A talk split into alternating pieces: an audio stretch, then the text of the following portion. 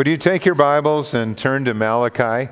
Uh, we're going to be looking at chapter 1, verses 6 to 14. Uh, Pastor Jason got us started last week taking a look at this book as we continue our study in the minor prophets. Today we're talking about something that I'm titled The Sins of the Clergy, but it's not just a message for pastors or priests, it is a message for all of us, and we'll see that as we go through it. I'd like to read this passage of Scripture for us so we can have it in mind as we walk through the text. Beginning in verse 6, the Scripture says, A son honors his father, and a servant his master. If I am a father, where is the honor due me? And if I am a master, where is the respect due me? says the Lord Almighty. It is you, O priests, who show contempt for my name. But you ask, How have we shown contempt for your name? You place defiled food on my altar. But you ask, How have we defiled you? By saying that the Lord's table is contemptible. When you bring blind animals for sacrifice, is that not wrong? When you sacrifice crippled or diseased animals, is that not wrong? Try offering them to your governor. Would he be pleased with you? Would he accept you, says the Lord Almighty? Now implore God to be gracious to us. With such offerings from your hands, will he accept you, says the Lord Almighty? Oh, that one of you would shut the temple doors, so that you would not light useless fires on my altar. I am not pleased with you, says the Lord Almighty, and I will accept no offering from your hands. My name will be great among the nations from the rising to the setting of the sun, in every place incense and pure offerings will be brought to my name, because my name will be great among the nations, says the Lord Almighty. But you profane it by saying of the Lord's table it is defiled, and of its food it is contemptible. And you say, What a burden! And you sniff at it contemptuously, says the Lord Almighty. When you bring injured, crippled, or diseased animals and offer them as sacrifices, should I accept them from your hand, says the Lord? Cursed is the cheat who has an acceptable male in his flock and vows to give it, but then sacrifices a blemished animal to the Lord. For I am a great king, says the Lord Almighty, and my name is to be feared among the nations. Let's pray. Father, as we come to this text, you used Malachi to speak to the sins of the people in that generation. God, would you use his word this morning, your word, to speak to us? Challenge us, encourage us. And Lord, where there is conviction that cuts deep in our heart, would you also be gracious to show us the way in which we can live so that we might please you in all things? We ask this in Jesus' name. Amen. A few weeks ago, in early July, there was a story in the news that was absolutely shocking. It was a story of a doctor in Detroit who intentionally told healthy patients of his that they had cancer when they didn't. And then he prescribed aggressive chemotherapy that they had to go through, uh, he was telling them, in order to be well, even though it was unnecessary. It resulted in more than 500 of his patients who were seriously hurt by that, who were victims of malpractice, and they had brought this lawsuit. And in that lawsuit, he also admitted that he had done all of this for money. And he had billed Medicare for $34 million of treatment that was absolutely unnecessary. It was appalling what he had done. And I talked to some of the doctors that I know, and I asked them, you know, how do you feel when you hear a story like that in the news? And it just, it grieves their heart. I mean, they just feel like there are so many good doctors, so many people that are dedicated to their profession and helping people that whenever you have these stories of a few bad apples, if you will, they hope that it doesn't undermine people's confidence in the medical system because this man violated that basic trust that there needs to be between a doctor and the patient. You know, I feel the same way when I hear stories in the news about clergy abuse, sexual immorality, pastors who are preaching a health and wealth gospel who are in it for themselves just to enrich themselves, people who abuse the flock or take advantage of people and are not honoring God by their ministry. It grieves my heart. And even more so when I hear of pastors and churches and even whole denominations that have moved away and abandoned the gospel. And they've moved away from the authority of God's word, and they're basically teaching the thoughts of men or what they think uh, should be taught or how it should be instead of sticking to the scripture and preaching the living word of God. And because of that, churches flounder and people are drifting, and it's no wonder we see many of the problems that we see in our society because there's a failure to hear and preach the Word of God faithfully. And in my heart, honestly, I swing between anger and grief. There are times when I just get angry when I hear that. It makes me mad. I mean, God's people deserve better, the church deserves better. God deserves better. He needs people who will be faithful to teach what He has said. But I also grieve. I grieve because, quite honestly, they don't know the Lord. And they need to have a genuine relationship with Him.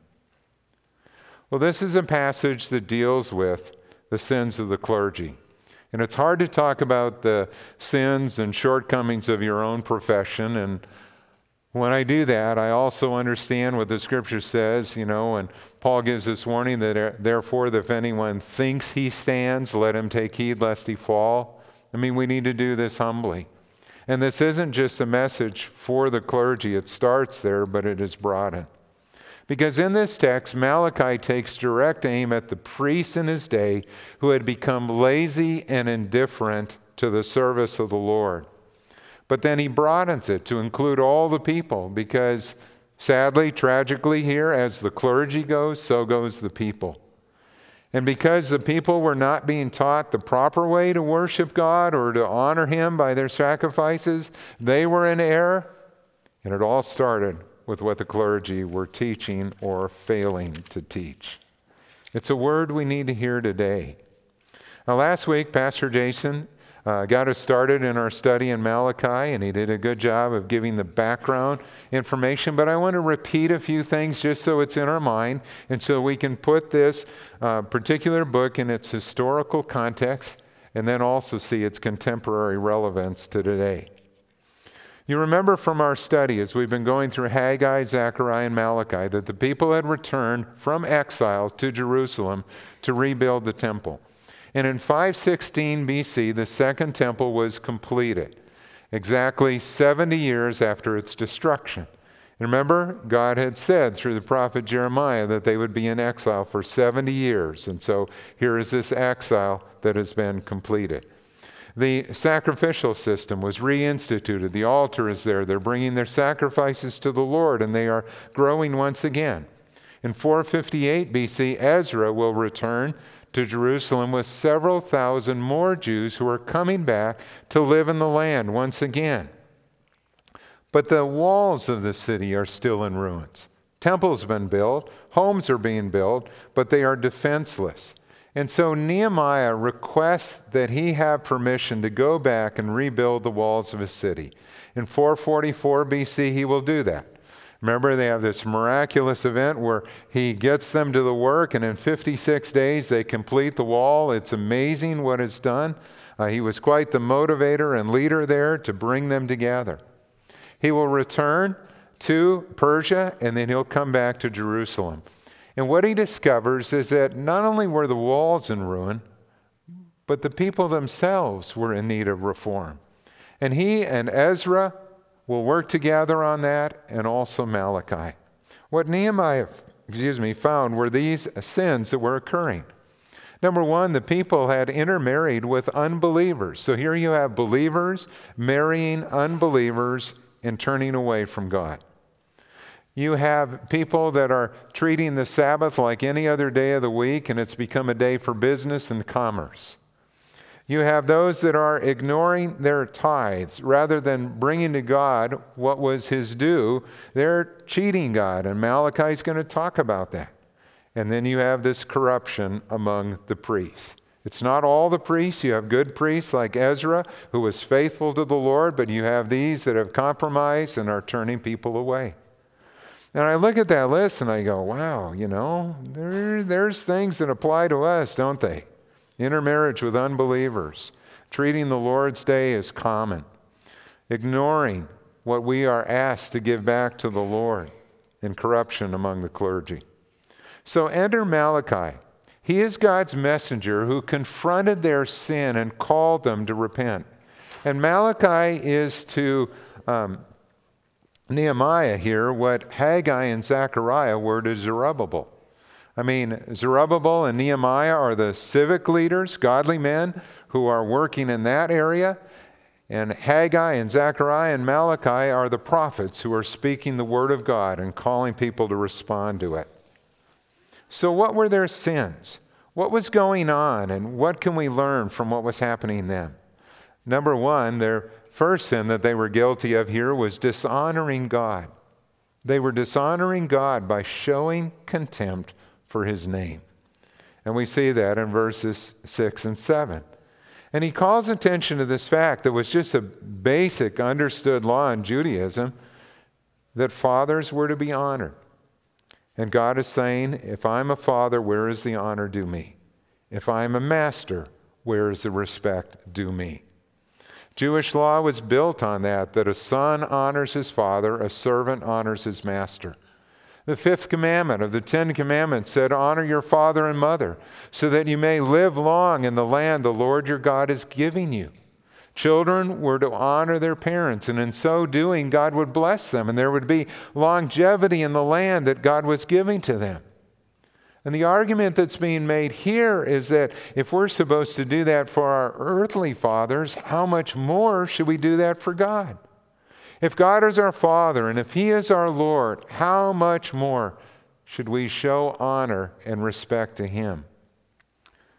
But what the priests were doing was dishonoring God. And they saw no harm in it. They were really blind to it. And they said, like, who, me? I mean, what am I doing? You know, we're, we're the good guys, aren't we? How have we done anything wrong? But they were guilty. They were as guilty as a child who's got his hand in the cookie jar when you've told him not to do that, you know, and there's crumbs on his face or chocolate on his fingers, and he's going, What? I don't know how those cookies disappeared, you know, who, me? And these priests were responding in that same way. How are they defiling the Lord? By placing defiled food on his altar and they knew better. They were giving God lip service, but by their practice, they were dishonoring Him. And they were letting people get away with their inappropriate offerings as well. In presenting defiled offerings on the altar, they were dishonoring God. They were treating Him with disrespect. So, how does this apply to us? Well, one of the questions that is raised here is the question Does our walk match our talk? Are we consistent with our profession? We say we believe and, and love Jesus Christ. Does that show in the way that we live? Are we living out our faith in a way that others can see that, or are we just giving God lip service and then acting quite differently? For example, if, if you go to church and you come and you act like everything is going great at home, but when you get home after church, you are abusing your wife or your children, whether it is verbally or physically or sexually, that's hypocrisy, and that profanes the name of God. If you say you're a Christian, yet you are sleeping with your girlfriend or boyfriend or cheating on your spouse, that's hypocrisy, and that dishonors the name of God. If you say you're a Christian, yet you have no desire to pray or study the Bible or do what He asks in His Word, that's hypocrisy. I mean, what God is looking for are people who are genuine in their faith, that are committed to Him, and are growing in their relationship with Him. It doesn't mean that we're perfect or that we're not going to sin, but is there progress in our faith? And can others see that, that there's a difference that Jesus Christ has made in our life? And sadly, these kind of things can happen among the clergy too. A number of years ago, when James Boice was the pastor at 10th Presbyterian in Philadelphia, and he talked about some of the problems that he saw among the clergy in that day. And he said that there are many who preach who are not genuinely saved. There are many who are pastors, priests, clergy, who have never been born again. They've never come into a genuine relationship with Christ. It's not a new problem. Richard Baxter, who lived in the 1600s, said this. He said, God never saved any man for being a preacher. You know, just, just because that's your job doesn't mean that you really know God. I remember when we were involved with Campus Crusade for Christ and we do the training in evangelism and we'd send people out using the four spiritual laws, that there would be times when a student would come back or another adult would come back and they'd say, You know what? I was sharing the four spiritual laws. I'm walking through it. God loves you. Man's sinful. We need to respond to that. Jesus Christ is the only way of salvation. And they'd go, You know what? I've never done this. I've never asked Jesus to forgive my sins and be my Savior and Lord. And many who claim to be Christians may be religious, they may be self righteous, but they've never truly been saved. And secondly, many who preach have never been called to do so.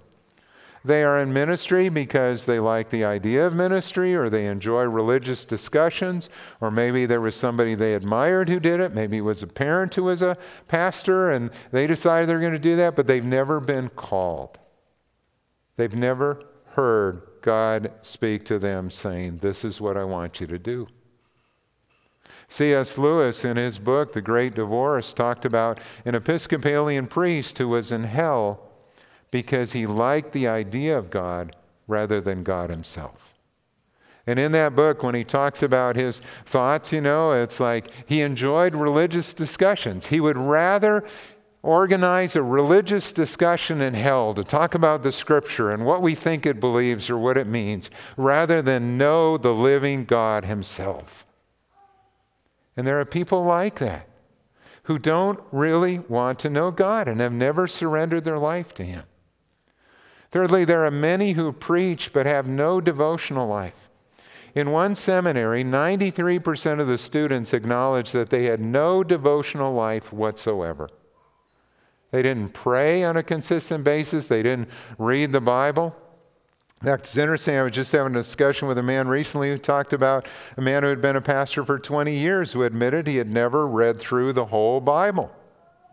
Now, how can you be a pastor and have never read through the whole Bible, how can you teach the Word of God if you do not know it? It's no wonder that the church is in trouble. Richard Baxter, in his book, The Reformed Pastor, wrote that the great and lamentable sin of ministers of the gospel is that they are not fully devoted to God. And the question that we need to ask when we broaden that, this isn't just about clergy. But does our walk match our talk? Don't think about anyone else, but ask yourself that question Are you fully devoted to God? Are you growing? Are you moving in that direction? Secondly, they were guilty of offering defiled sacrifices. We see that in verses 8 and 9 that the priests were offering to God these blemished animals. So Malachi says, when you bring blind animals for sacrifice, is that not wrong? When you sacrifice crippled or diseased animals, is that not wrong? I mean, try offering these to your governor. Would he be pleased with you? Would he accept you? I don't think so. In Deuteronomy 15 21, the scripture clearly says if an animal has a defect, if it is lame or blind, if it has any serious flaw, you must not sacrifice it to the Lord your God. Pretty clear. You could butcher it and eat it. You could have it as a family. You could do whatever you wanted with it, but it was not to be brought as an offering to the Lord. You were to bring to God your very best. And cursed is the man, he'll say, who has a healthy animal in his flock, vows to give it, and then does a bait and switch and brings this kind of blemished animal for a sacrifice. Is God going to be pleased with that? No, He is not. In essence, they were offering to God their leftovers, or that which did not cost them anything. Know, years ago, Paul Harvey told this story. It was around Thanksgiving time. a true story of a woman and her frozen Thanksgiving turkey. And you know how at Thanksgiving time, they still do this today? You know, the turkey companies like the Butterball Turkey Company will set up these hotlines because if, you know, somebody's never cooked a turkey before and they're getting into this and they're wondering, you know, how long do you defrost this thing or what do I do or what temperature do I cook it at? You know, they're there, there's a hotline to help you. Okay, so on this occasion, a woman called in to inquire about cooking a turkey that had been in the bottom of her freezer for 23 years. That's right, 23 years. So the Butterball representative, you know, she's being very nice. She told her that, well, the turkey would probably be safe to eat if the freezer had been kept below zero for the entire 23 years. But the Butterball representative warned her that even if the turkey was safe to eat, the flavor would probably have deteriorated to such a degree that she would not recommend eating it. And the caller replied, That's what I thought. We'll give the turkey to our church. oh, my. You know, I, I heard that. We chuckle, we laugh, but I hope that we would never do anything like that. If we don't want to eat it, nobody else is going to want to eat it too.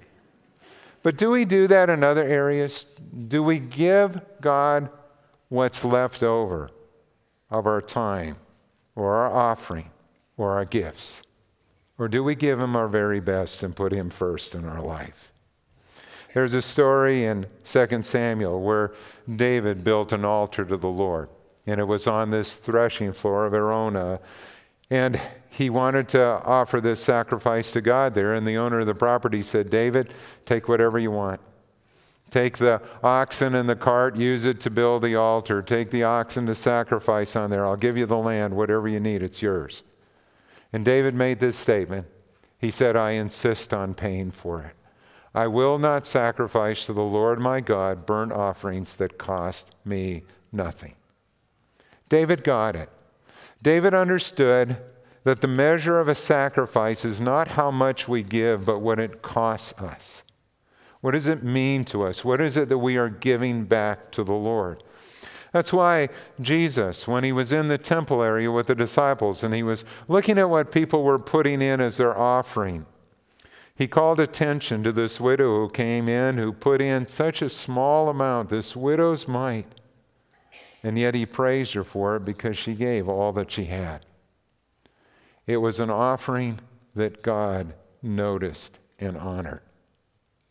You see, if, if God has blessed us and, you know, you made a million dollars a year, say, and you came and you gave to the Lord $10,000, well, that's not much by proportion. It might be a large amount on a dollar basis, but that's not a large amount relative to how God has blessed you. It's one of the reasons why the scripture talked about tithing or proportionate giving, each one as they are able, because that means something. If you make a lot, God expects you to give back to Him what He has blessed you with. If you don't make as much, God understands that.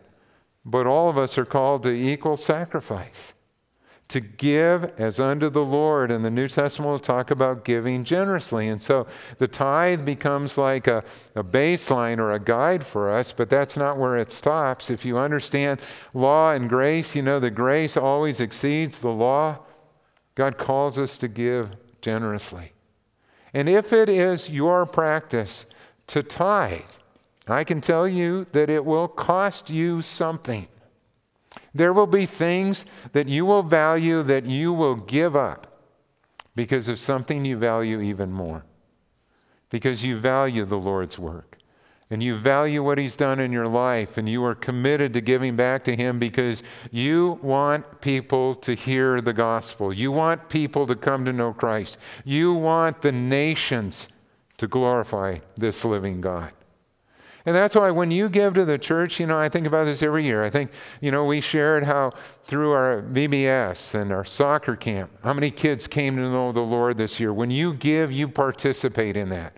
When you hear the stories of our missionaries who come back and they share what God is doing in different places around the world, when you give, you are part of that ministry. Through your prayers, through your offering, you participate in that work that God is doing. And, and that's the way that He has organized the church.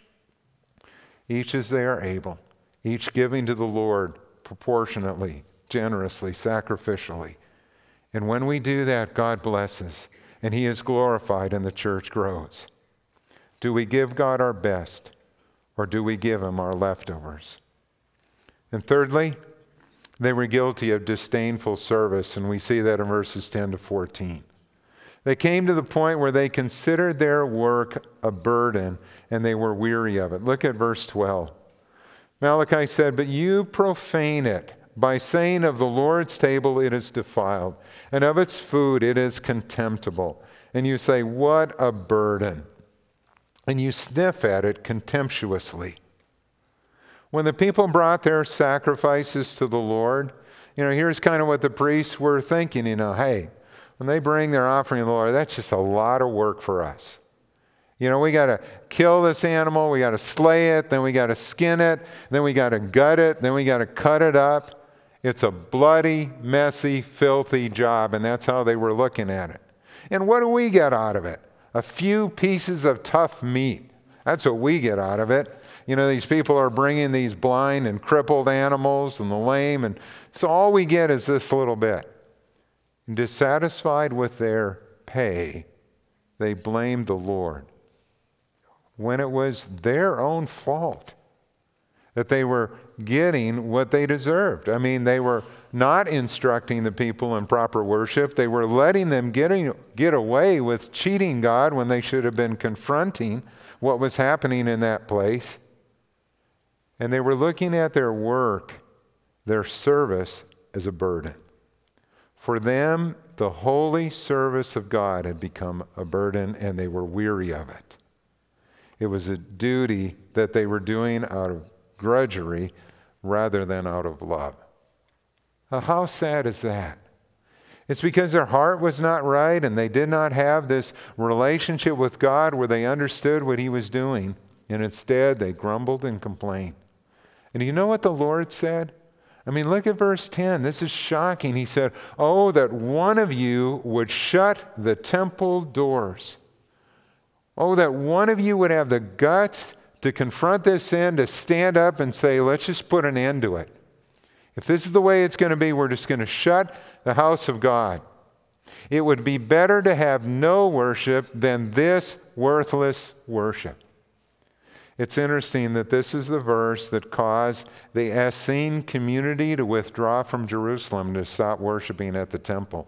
And instead, if you're familiar with them, we know them from the Dead Sea Scrolls that were covered, uh, discovered near Qumran. This is a community that moved out toward the Jordan River and lived there because of what they saw happening with the corruption of the priests.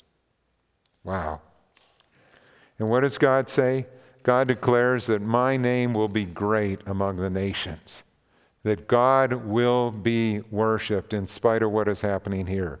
If the people he chose will not worship him, then the Gentiles will. And it's really foreshadowing what's going to happen here that God is going to turn from the Jewish people and he is going to turn and bring the gospel to the Gentiles in this period in history. And how did God show that? Well, God did what no one else would do. In AD 70, God shut the doors of the temple. And he did it by the Romans who came in and destroyed the city, burned the temple, and it has not been rebuilt to this day. God closed the doors of the temple, and through the gospel and the apostles, he brought the good news to the nations. That's pretty sobering, isn't it? And what I wonder when I look at this, I ask myself, is God doing that today in America? And I think about that. You can go to the conclusion there, and I wonder if America won't worship him, then maybe the Africans will, or maybe the Asians will, or maybe the Chinese, or maybe the Indians will. If America turns away from him, God's name will be worshiped among the nations. And I think about that in terms of our own country and this problem of what's happened among the clergy and churches. In the area of evangelism, there are many pastors today who no longer preach the gospel. In their heart, they really believe it doesn't matter what you believe. All religions are kind of the same, take you to the same spot. They deny the substitutionary atonement of Christ. They moved away from the authority of Scripture. They no longer preach that Jesus is the only way of salvation.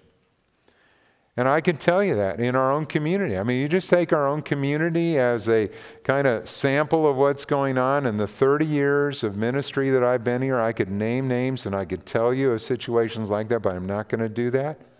But there are pastors and priests I have talked to in this community who have told me, you know, if they were living in another country, if they were living in India, they'd be a Hindu because they really don't see any difference and they like the yoga and the meditation and they like the Eastern kind of thought and they think that that's an okay way to approach God. Or I've talked to people who served in churches here and they would say that, you know, they'll talk about Jesus Christ and they'll use the liturgy and they'll use all the language of the Bible but they really don't believe that Jesus is the only way to God. And I've asked them that directly, and I've, I've said John 14, 6, where Jesus said, I'm the way, the truth, and the life. No one comes to the Father but through me. What do you say? Oh, Jesus didn't really say that. That was added much later. Somebody else put that in.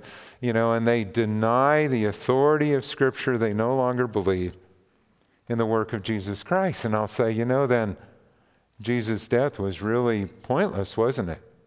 I mean, if you could be saved any other way, then why did Jesus die? Or why were the apostles killed for their faith? They were really stupid, weren't they? That they would give their life for a lie. I don't believe that for a minute.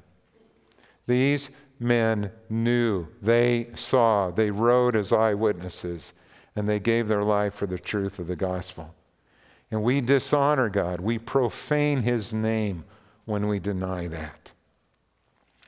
And I look at America, and could it be that as an answer to our prayers for revival, and could it be that as a judgment on our land, God is closing the doors of churches across America that need to be closed because they've lost the light of the gospel? And the question I ask is will the church rise up and be the church? Will the true church rise up and stand for Christ even as the world gets darker or moves away, or even as other churches and denominations are moving away from the gospel? Will those who know Him stand firm on the Word of God and the truth of the gospel?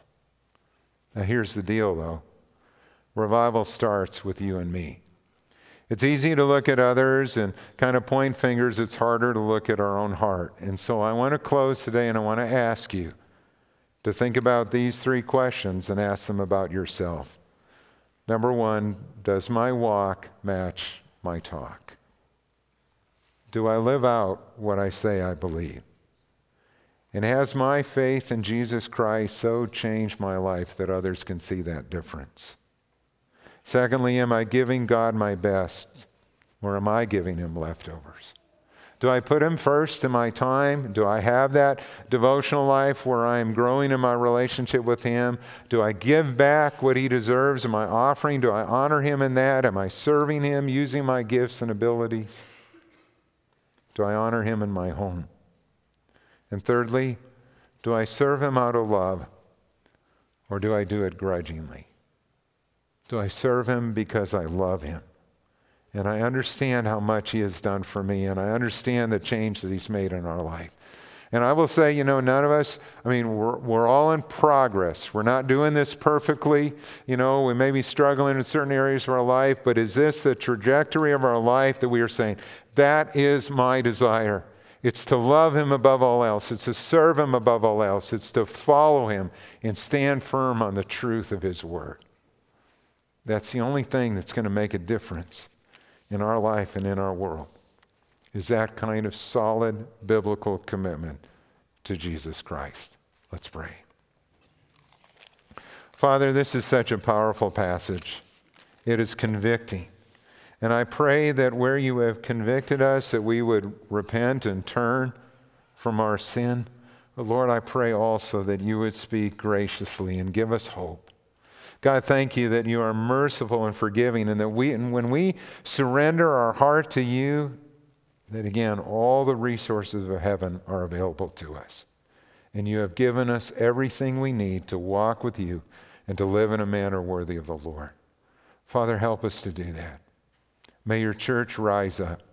May there be renewal moments. May there be reform that takes place. May there be just this godly movement of your Holy Spirit that sweeps your church, calls people back to the Word, and to proclaiming the truth of the gospel. We ask it for your honor and glory. We ask it for the sake of the nations, that all people might come to know Jesus as Savior and Lord. In His name we pray. Amen. Would you please stand as we close today? We don't have a closing hymn. Instead, I'll close with our benediction from Jude 24 and 25. And now to him who is able to keep you from falling and to present you before his glorious presence without fault and with great joy. To the only God, our Savior, be glory, majesty, power, and authority through Jesus Christ our Lord, before all ages, now and forevermore. And all God's people said, Amen.